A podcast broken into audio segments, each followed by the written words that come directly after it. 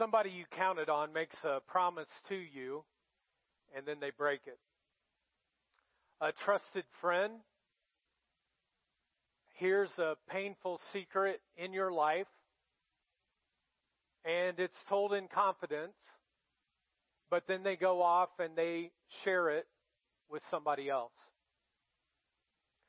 A boss who you've worked hard for for years and years and years and you've given your life for the company comes to you one day suddenly, unexpectedly, and unjustly, and he terminates your position. Somebody that you're exclusively committed to, or at least you thought, decides to leave you for another person. Today I want to talk about betrayal because I think out of all of the wounds that you and I experience, this may be the greatest. Nothing quite compares to being betrayed by another person. Because this is the big truth about betrayal. That betrayal cuts deep because it's always initiated by someone you trusted. And this is your first fill in in your program, or you can go on our JAR app. But this is kind of our big truth that betrayal cuts deep because it's always initiated by someone you trust. Betrayal never happens from a stranger or someone you don't know very well. It always happens to someone that you trust. We're in the middle of a series called Rivals, and what we've been looking at is the life of a guy by the name of David who had multiple rivals in his life. And last week we talked about uh, a rival that was internal for himself where he wanted so much power that he went and he had an affair with another woman and then murdered his, uh, her husband and then tried to cover it all up. And the reality is, is that deception does not fall too far from the tree of David's line. And one of David's sons actually goes and he rapes one of his sisters. So there's a son of David's who goes and rapes a sister of his, a daughter of David. And when one of David's sons hears about this, he becomes so outraged and upset that his brother did that to his sister that he goes out and he kills him. Now, this is the story. And if you thought your family was dysfunctional, it's not this bad.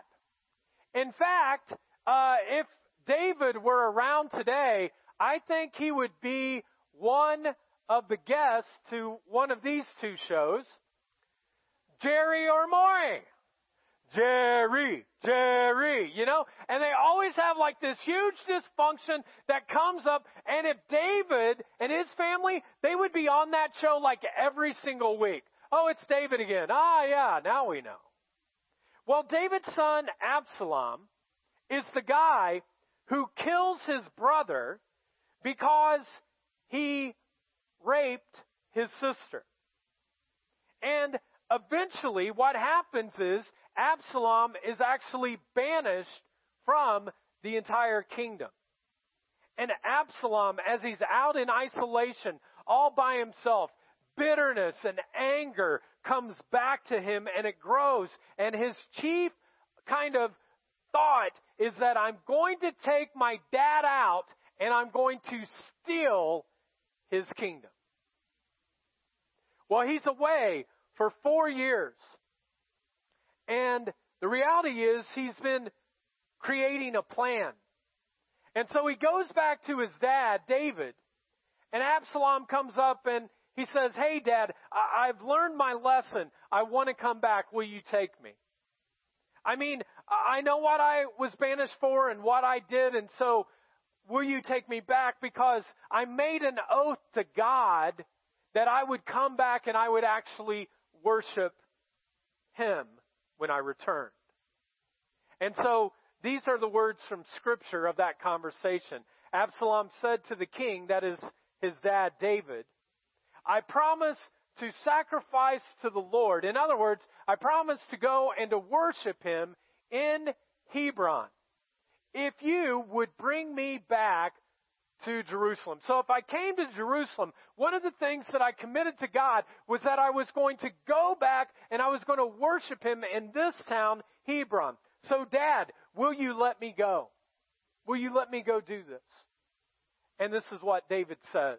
The king said to him, go in peace. So he went back to Hebron. But peace was not in Absalom's mind. He wanted to betray his dad and to gain back the power. Now here's what you need to know. The four years that he was banished from the kingdom, he was going around to anyone and who everyone would listen to him, and he started lobbying them to follow him.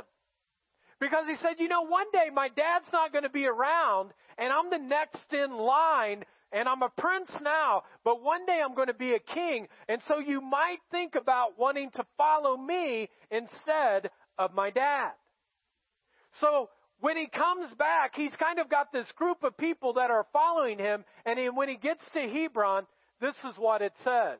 Then Absalom sent secret messengers throughout the tribes of Israel to say, as soon as you hear the sound of the trumpets, so he walks in and he's got everyone together. He's like, you guys are going to play trumpets and we're going to take this kingdom back. He says, when you hear the sound of the trumpets, then I want you to say, Absalom is king of Hebron. Now, this word spreads out and all of a sudden people are cheering and they're like, yeah, he's the next in line. He's going to be the one. We should follow him. And what happens is some of David's loyal kind of soldiers leave David and they join forces with Absalom. Then word kind of ekes its way out, and some servants finally come to David and they're like, David, did you hear what happened? I mean, have you heard the news? What's, what's happening in the kingdom? And David says, Well, I heard the trumpets, but, but what's going on? And they say, It's your son. It's your son. He, he's gone up to Hebron, but he's not there worshiping God. He's actually there getting groups of people together to overtake your kingdom. He wants to steal your throne, to divide the kingdom. He's trying to wreck your life. And immediately, David just like falls to his knees and he's like, I can't believe this. You're my son. You're my Absalom. Your, your name means father of peace, but you're a murderer. How, how can this be? And the servants say, Well, it gets even worse than that. You know your best friend? You know the guy who's always been by your side? You know the chief strategist of the kingdom? The person that you entrusted every area and aspect of your life to? That particular guy? He's turned on you too. Ahithophel has left you too. And he's changed sides, David. He's on Absalom's side now, and he knows all the strategy and everything that's going on. You're in trouble. And David realizes this. He realizes that there is this mess going on that he cannot control. He can't handle it, and it probably means the end of his life. And so what he does is he gets a whole group of people who are in the palace and he goes, get my wives, get my children, get any soldiers that are left here still. We are all leaving. We're leaving the palace. And the text says that he just left 10 concubines there, but everyone else left. David leaves his throne. And the scriptures say that he's walking out on the outskirts of Jerusalem and he comes to this place called the Mount of Olives. And he's barefoot and he's weeping. He's like, how could my son do this to me? How could my best friend have done this to me? Have you ever had one of those moments in your life?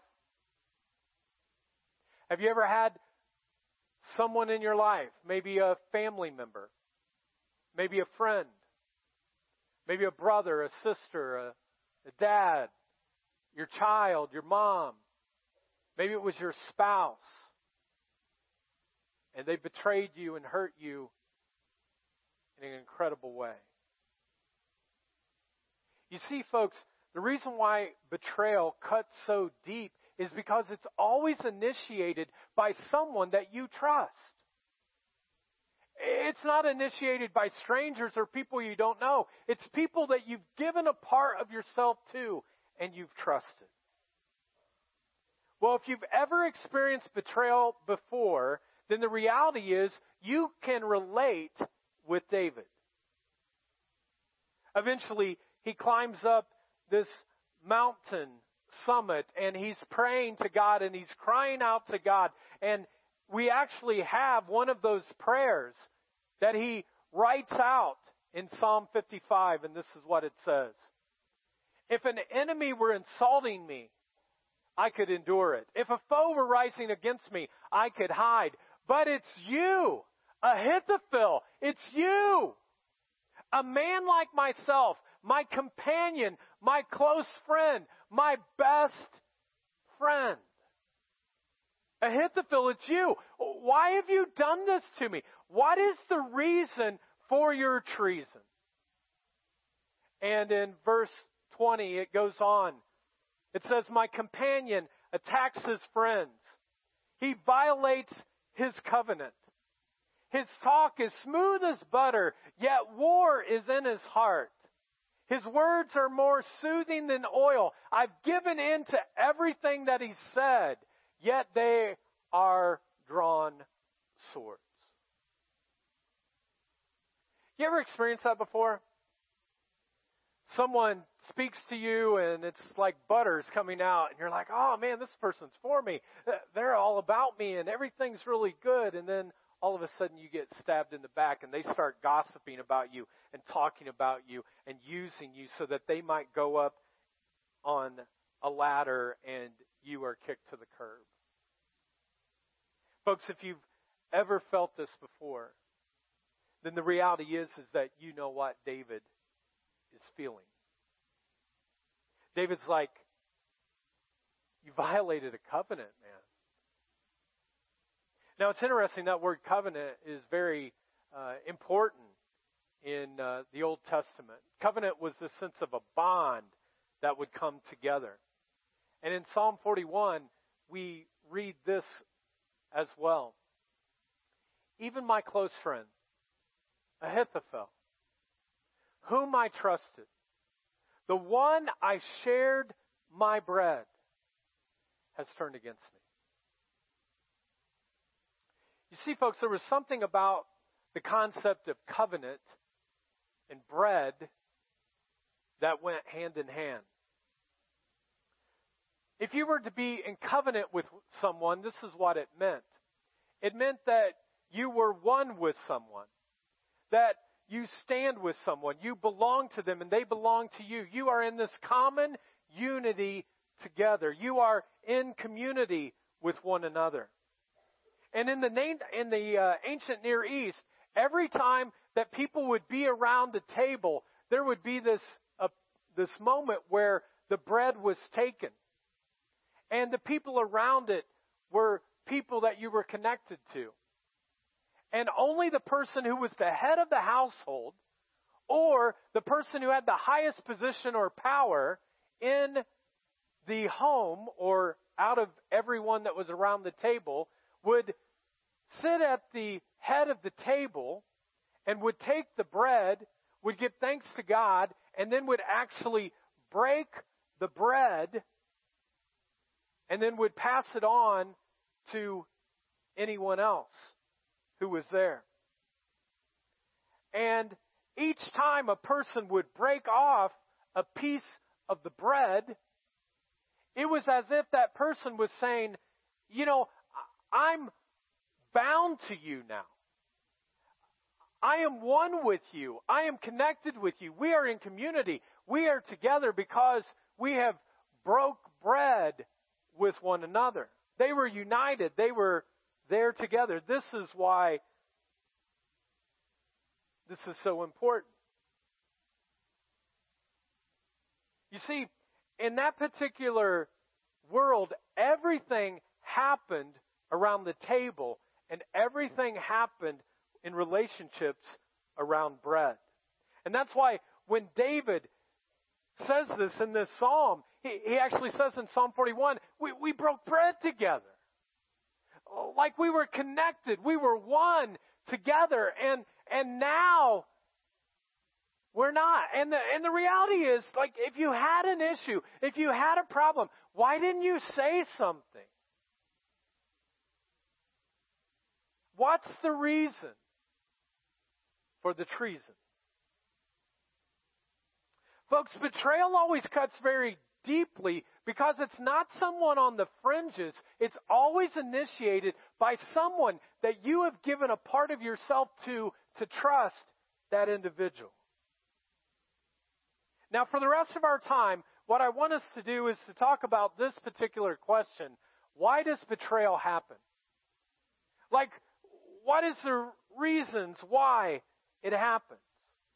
You know, many times when we think of betrayal, we, we often think of, you know, the, the cover story on a magazine or the leading kind of concept on CNN or Fox News or MSNBC, and all of a sudden you see this affair of two very popular people, and you're like, oh, that's it. Or, you know, when you think of betrayal, you think of, oh, these two business partners, they were together, and the other one stabbed the guy in the back, and one got everything, and the other one got nothing. Or, you know, political leaders or religious leaders who take a community, and all of a sudden, because of their decisions, they destroy it. But today, what I want to talk about is not the end result of what happens with betrayal, but what I want to talk about is how does betrayal actually begin? The question in our story is why would Absalom, his son, and why would Ahithophel, his best friend, betray David? What is the reason for the treason? And the reality is, folks, and we'll talk about this more next week, but betrayal always begins with an offense. Something that's done to you or something that has happened to you. There's always an offense that begins this process. Now, I want to kind of show this to you a little bit graphically uh, throughout our time, and so we're going to put up a graphic. This is how creative I am. This black line represents one person. This red line represents another person. And what this concept of community and togetherness is, is that they are connected. They they are one. They are bonded and bounded together. And then all of a sudden, when an offense takes place, and that concept of offense comes from a Greek word called scandalozo, which we get our word scandal. And it's like two people are walking together in this direction when all of a sudden, one of them kind of slips or falls. They trip. And when the stumble takes place, they're no longer together at the same speed. They have tripped one another out. So there's an offense that takes place. Something happens to you, something happens within that relationship. And you know, often when we think of betrayal, we think of an affair, we think of, you know, betrayed at some action. But what I want to shed some light on today is that sometimes, folks, there's a lot of silent betrayal that takes place. And a silent betrayal is that something happens, but the other person, you, you just never say anything. It happens, but you don't have the, quite the courage to speak up. And so what takes place is you slowly drift further and further away from each other. Let me explain it again that you have these two people and you're all together and you're in community and everything's going well. And then all of a sudden, the offense takes place and what takes, what transpires is all of a sudden one person starts drifting off. And you're no longer one, but now all of a sudden, the other person, because of the betrayal, has drifted away from the other, the other person. And you begin to move in very different directions because you drifted in the other way. A couple of years ago, our family was vacationing in Florida, and uh, during our very first day that we were there, uh, Hurricane Nate came. And so they had this great big black flag. You couldn't go out swimming, but uh, we bunches are a little bit risky, so we at least went out and got our feet wet. And so we're kind of just getting our feet wet, and you know, I'm thinking to myself, this is going to be a horrible week. I mean, I got these two kids, and they're never going to be able to get in the water. And then all of a sudden, the next day, the sun rose. Everything was great. Uh, they took the black flag down. People could go swimming. It was awesome. And so we get to the beach and we put up our umbrella, a couple chairs, and I said, hey, you know, I'm just going to chill here. And so I sit down and I do start reading some. And my youngest daughter Shiloh's out there kind of building some sandcastles. And then my oldest daughter Jordan and my wife Jennifer go out and they start swimming. And so they get out and they're swimming and Jordan has her life preserver on. Jen doesn't. But they're together and all is going well and I'm like waving at them and everything's good and I go back and I start reading and then I looked up again and I noticed that Jordan was here, but Jen had drifted like way far away. And uh, I'm thinking, well, Jordan, you know, being a tween, probably said something stupid, and her mom's ticked off. And so I just wave at him again, and I go back to reading. Well, what I didn't know is that during this time, is that Jen actually had got sucked into a riptide, and it was actually pulling her out to sea. Now, luckily, my wife is so much smarter than me. She reads about all these things that could happen, and so she she learned that if she swam parallel to the beach, that's what was important to get out of a riptide, rather than trying to fight it because you wouldn't be strong enough to swim. And so this is going on, and I'm reading, taking my time, and 15 minutes go by, and Jen walks up, and she walks up to me, and she's like, ah. I said, babe, what's wrong? She goes, I got in a riptide, and I almost drowned, and you were waving at me.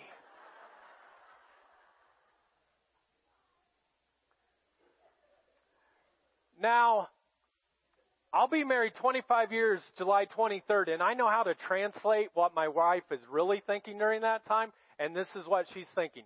You idiot, why did you stay up on the beach waving at me while I was going to my death? Now, here's the point that I want you to understand. Folks, drifting happens in relationships all the time. And if you're not careful, you can actually drown. You want to know why Absalom betrayed his father? You want to know why that took place? It comes down to just one word, and the word is justice.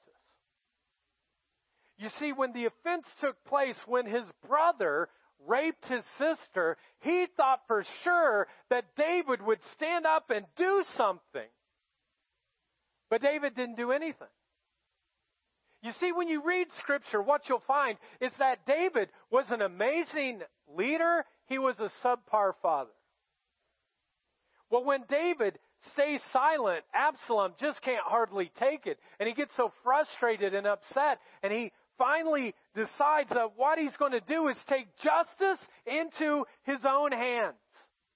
And so he goes and he kills his brother who had raped his sister. And he's thinking that his father is actually going to come and go, you know what? I dropped the ball. I'm so glad that you made justice happen. But that's not what happens. What transpires is that David takes Absalom and he banishes him from the kingdom. And when that shock takes place to Absalom, like, what are you doing? The anger and bitterness grows, and he determines he's going to do whatever it takes to steal the throne and lead in a new way. You see, Absalom's betrayal with his dad didn't happen at that time in the moment of lobbying for those people. It happened long ago when his dad didn't stand up and do the right thing. What about Ahithophel? It's David's best friend. Like, how could a best friend betray a person like that? Well, what if I said that Ahithophel's granddaughter was Bathsheba? Do you remember that story from last week? David is king. He's on a rooftop. He wants power. He looks out, and at a time when kings should be at war, he stayed at home. He sees Bathsheba. He takes Bathsheba. He sleeps with Bathsheba. He covers it up by killing her husband.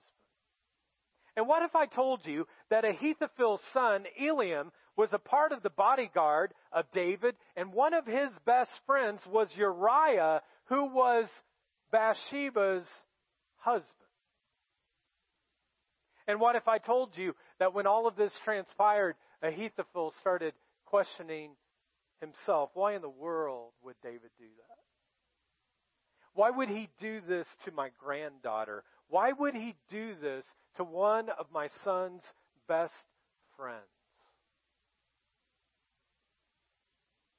So all of a sudden, when the hearts of Israel start to turn from David and they go to Absalom, Ahithophel's like, now he's going to get his justice. Divine justice should come. Finally, someone's going to stand up to David for what he has done to my granddaughter and her husband. Folks, the truth is, is that betrayal with Bathsheba and Uriah actually happened years and years and years before our story today. When Ahithophel left David's side to go to Absalom. You know, I have no doubt that in a crowd this size, that there are some of you who have experienced someone who has broken your trust.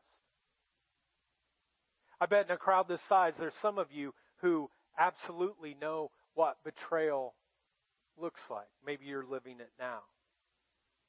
Some of you have experienced a scandaloso where there was this trip, there was this fall, and it might have been with your brother or your sister or your mom or dad or an ex spouse or a significant other or a friend or someone, but many of you have never said a word.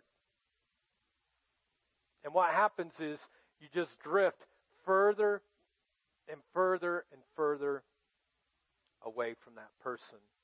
And you might be sleeping in the same bed, but you are galaxies apart.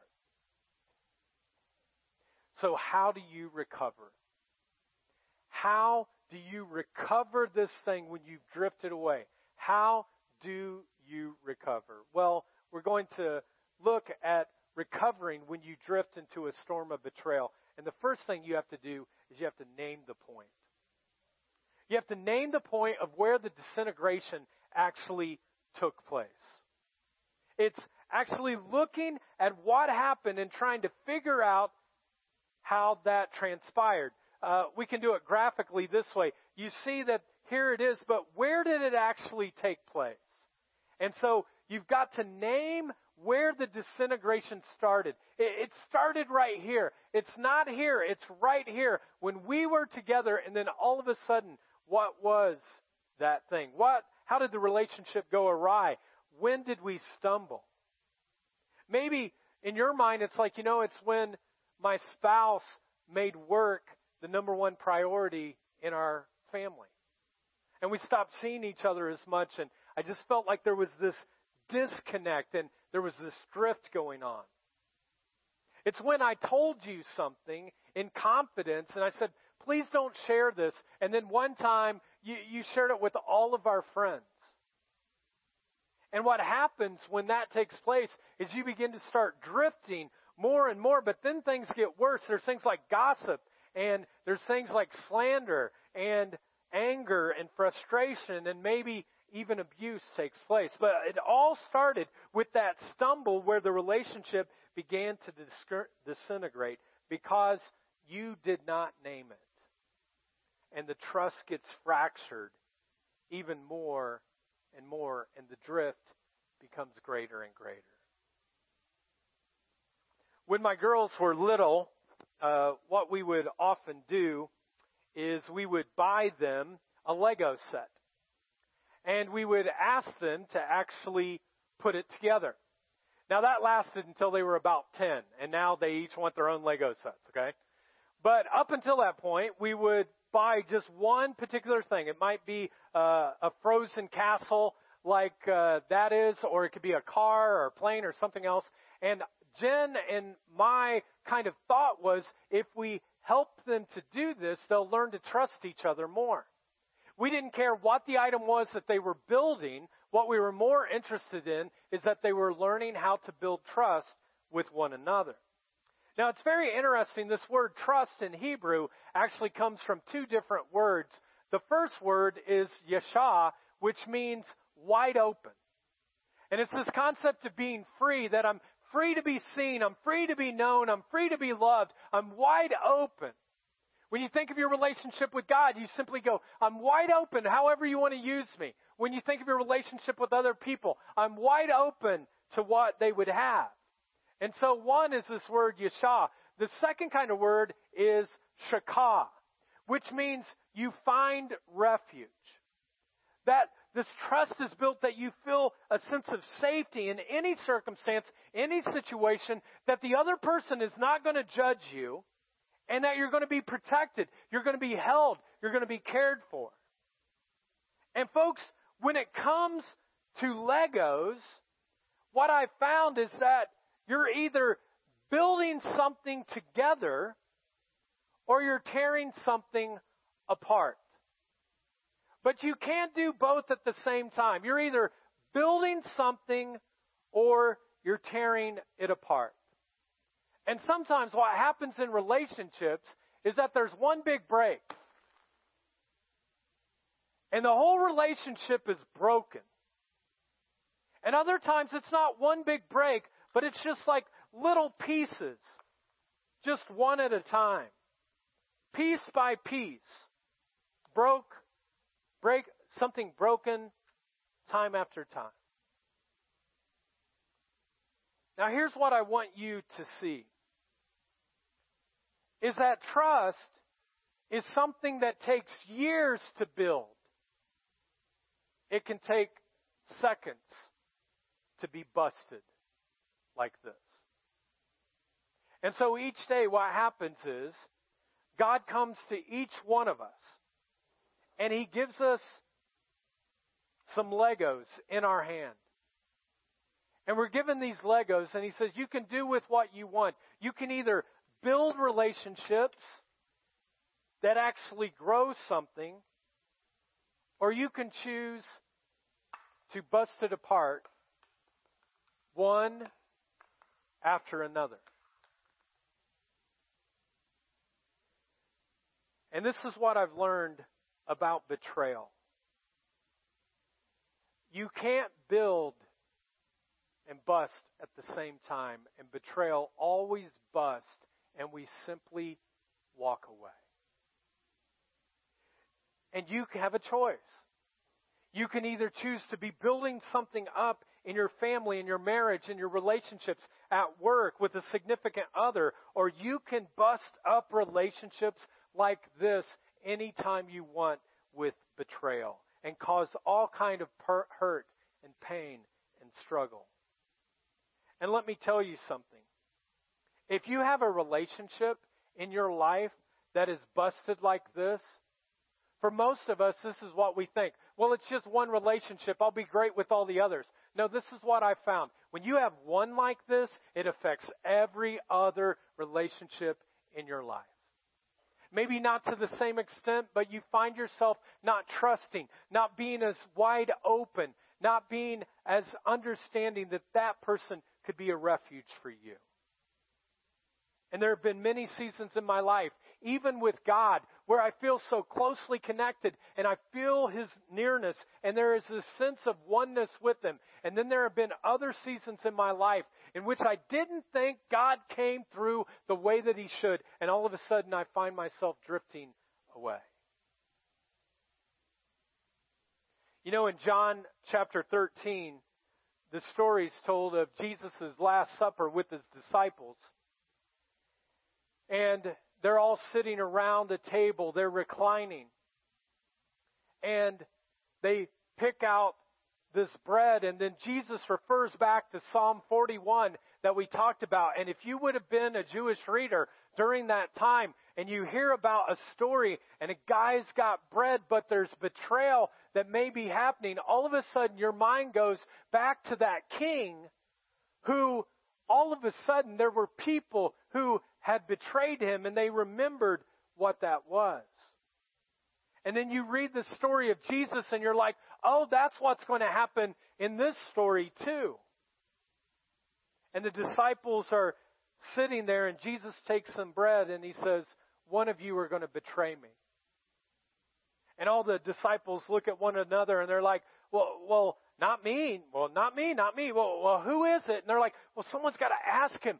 Someone has to ask him who's the one. And so finally, they get one person who has enough guts, and this person comes and says, okay, Jesus, who is it that is going to betray you? And Jesus says, it's the one who breaks the bread right now from me.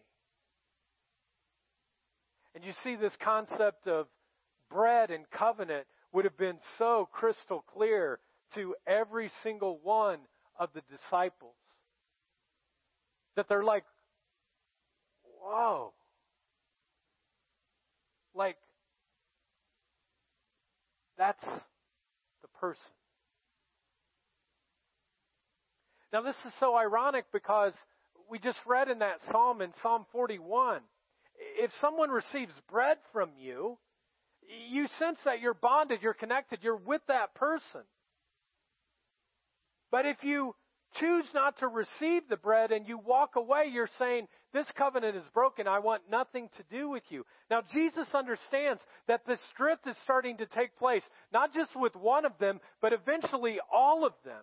But he still gives one last ditch effort, hoping that there would be some sense of reconciliation. And so he takes the bread and he places it in front of Judas and he says, Here, receive my body, re- receive my blood, but, but don't do it, Judas. Don't do it. Don't break the covenant.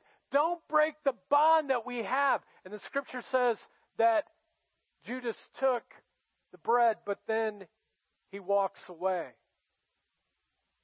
And I can imagine that when he got outside, it was like a transition, a transaction took place. He dropped his bread. He opened up his hands to 30 pieces of silver, and he took that.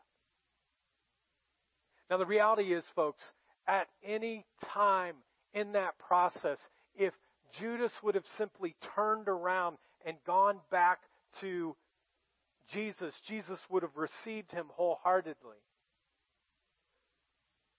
But Jesus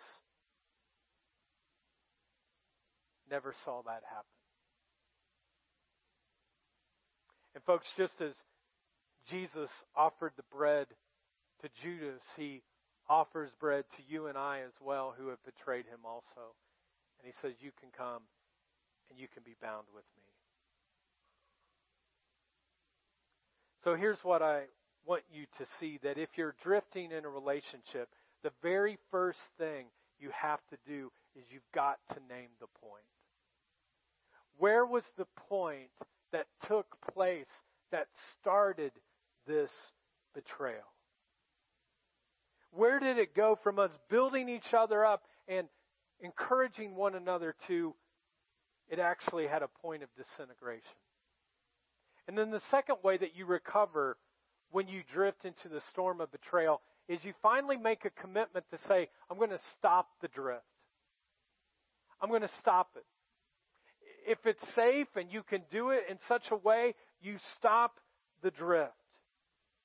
It's at that moment where you're like, I'm going to draw a line in the sand. I'm not going to allow this to continue to happen over and over again. It doesn't mean that I have to trust the person at the same level because there was a huge break that took place in the relationship. But I'm not going to carry bitterness and betrayal because of the betrayal. I'm going to move on and I'm going to stop the drift. And then finally, the third thing is that you, if possible, if possible, if it's safe, you share a meal.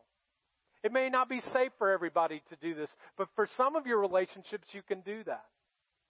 You simply go, maybe it's someone in your family, a coworker, a friend, maybe a spouse. Maybe it's someone who a long, long time ago, I, I had that one time. Someone betrayed me and it took years before it was reconciled. But eventually I was like, I just can't live this way anymore. And we shared a meal together at Cracker Barrel, at Cracker Barrel. And I pointed out where it came and he understood. And we stopped the drift and it was all because of a meal.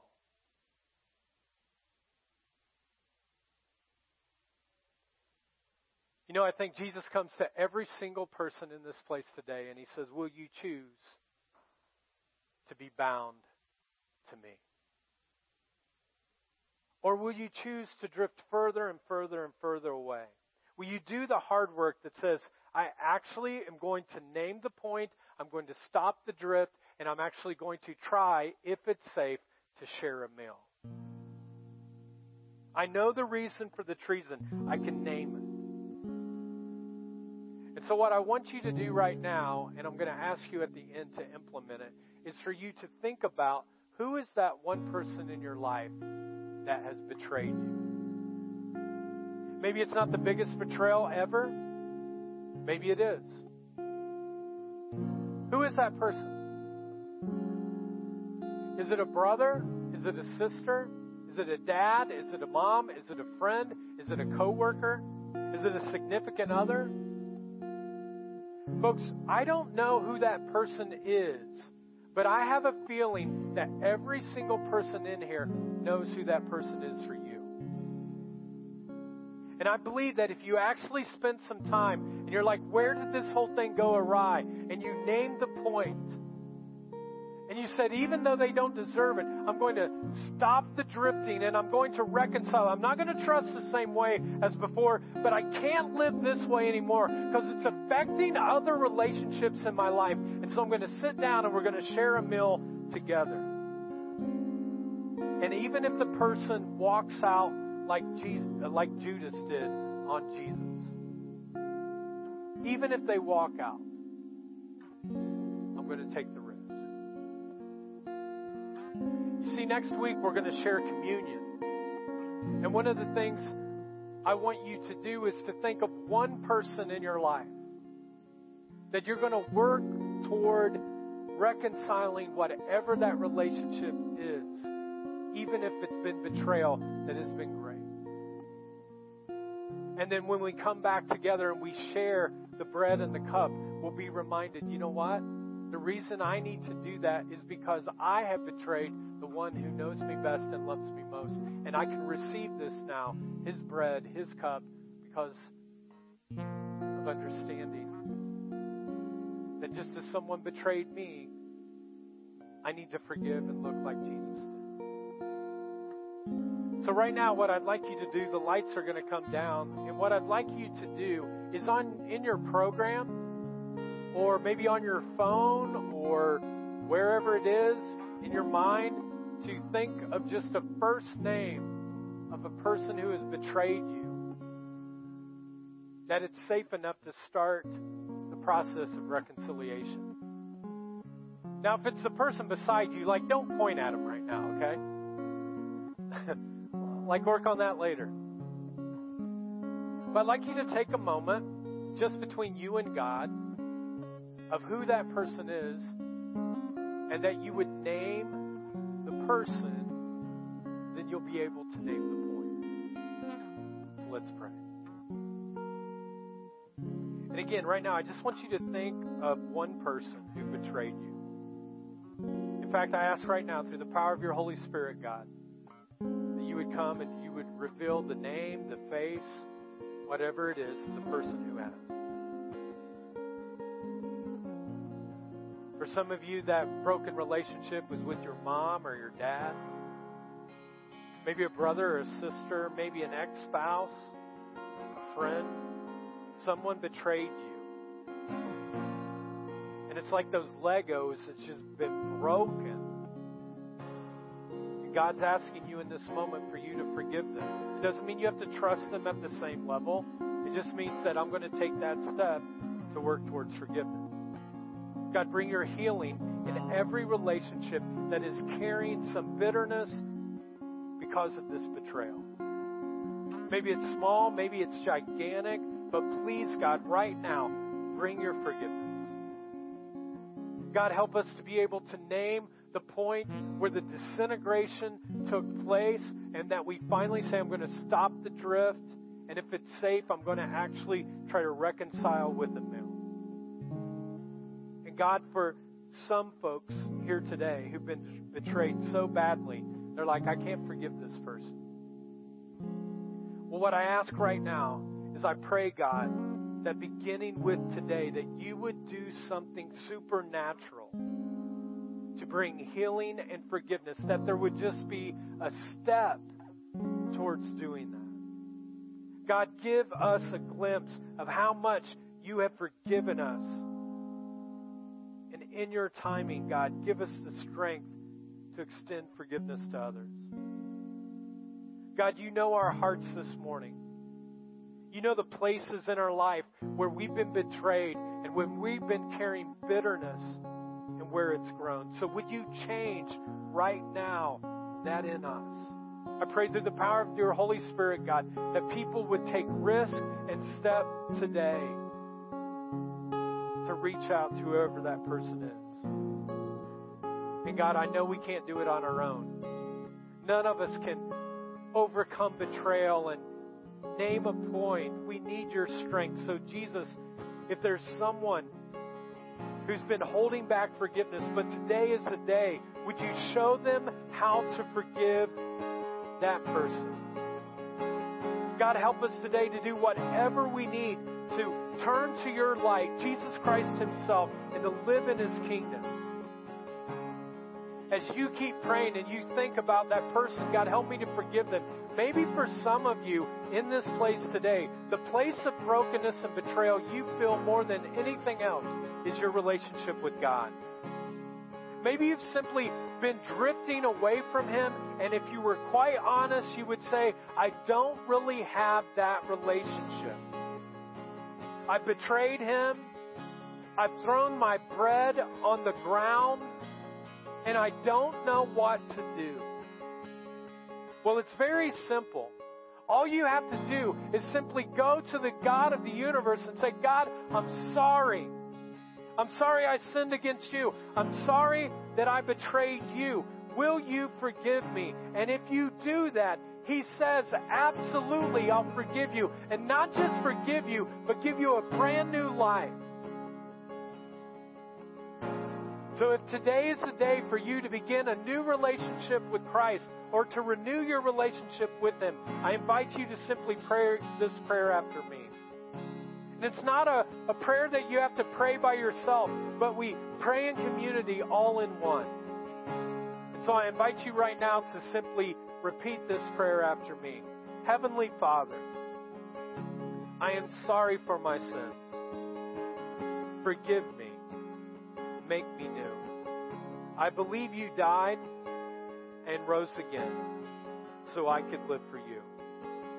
Fill me with your spirit so I could follow you, serve you for the rest of my life. Thank you for new life. Now you have mine. In Jesus' name I pray.